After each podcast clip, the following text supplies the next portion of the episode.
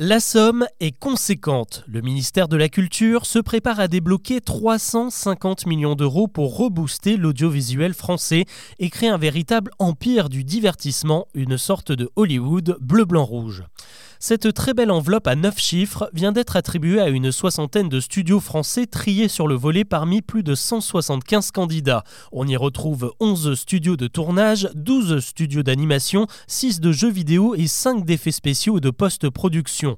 On veut mettre en avant des savoir-faire, mais aussi les faire naître.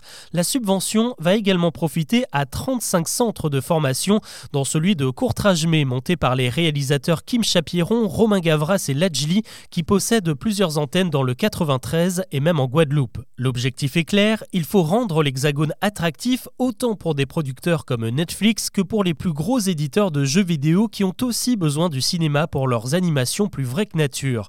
La ministre de la Culture, elle, ne cache pas ses ambitions, elle veut que la France prenne une place de leader mondial. Pour y arriver, elle veut doubler le nombre de studios de tournage présents sur le territoire et passer de 60 000 à 153 000 mètres carrés d'ici 2030.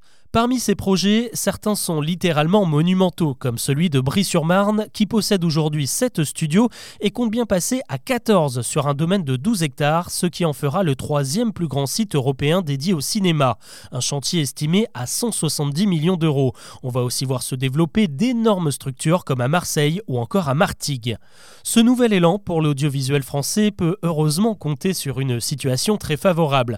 Les tournages de fiction tournent à plein régime en ce moment et les géants américains sont séduits par un crédit d'impôt très avantageux. Rien qu'en 2023, Netflix va investir 50 millions pour produire des films et des séries dans l'Hexagone. C'est aussi la loi qui les y oblige. Les plateformes de streaming doivent réinjecter au moins 20% de leur chiffre d'affaires réalisé en France dans la production française. Un système qui fait travailler quelques 200 000 personnes chaque année. À terme, ce nouvel investissement de 350 millions devrait permettre de générer près d'un milliard d'euros.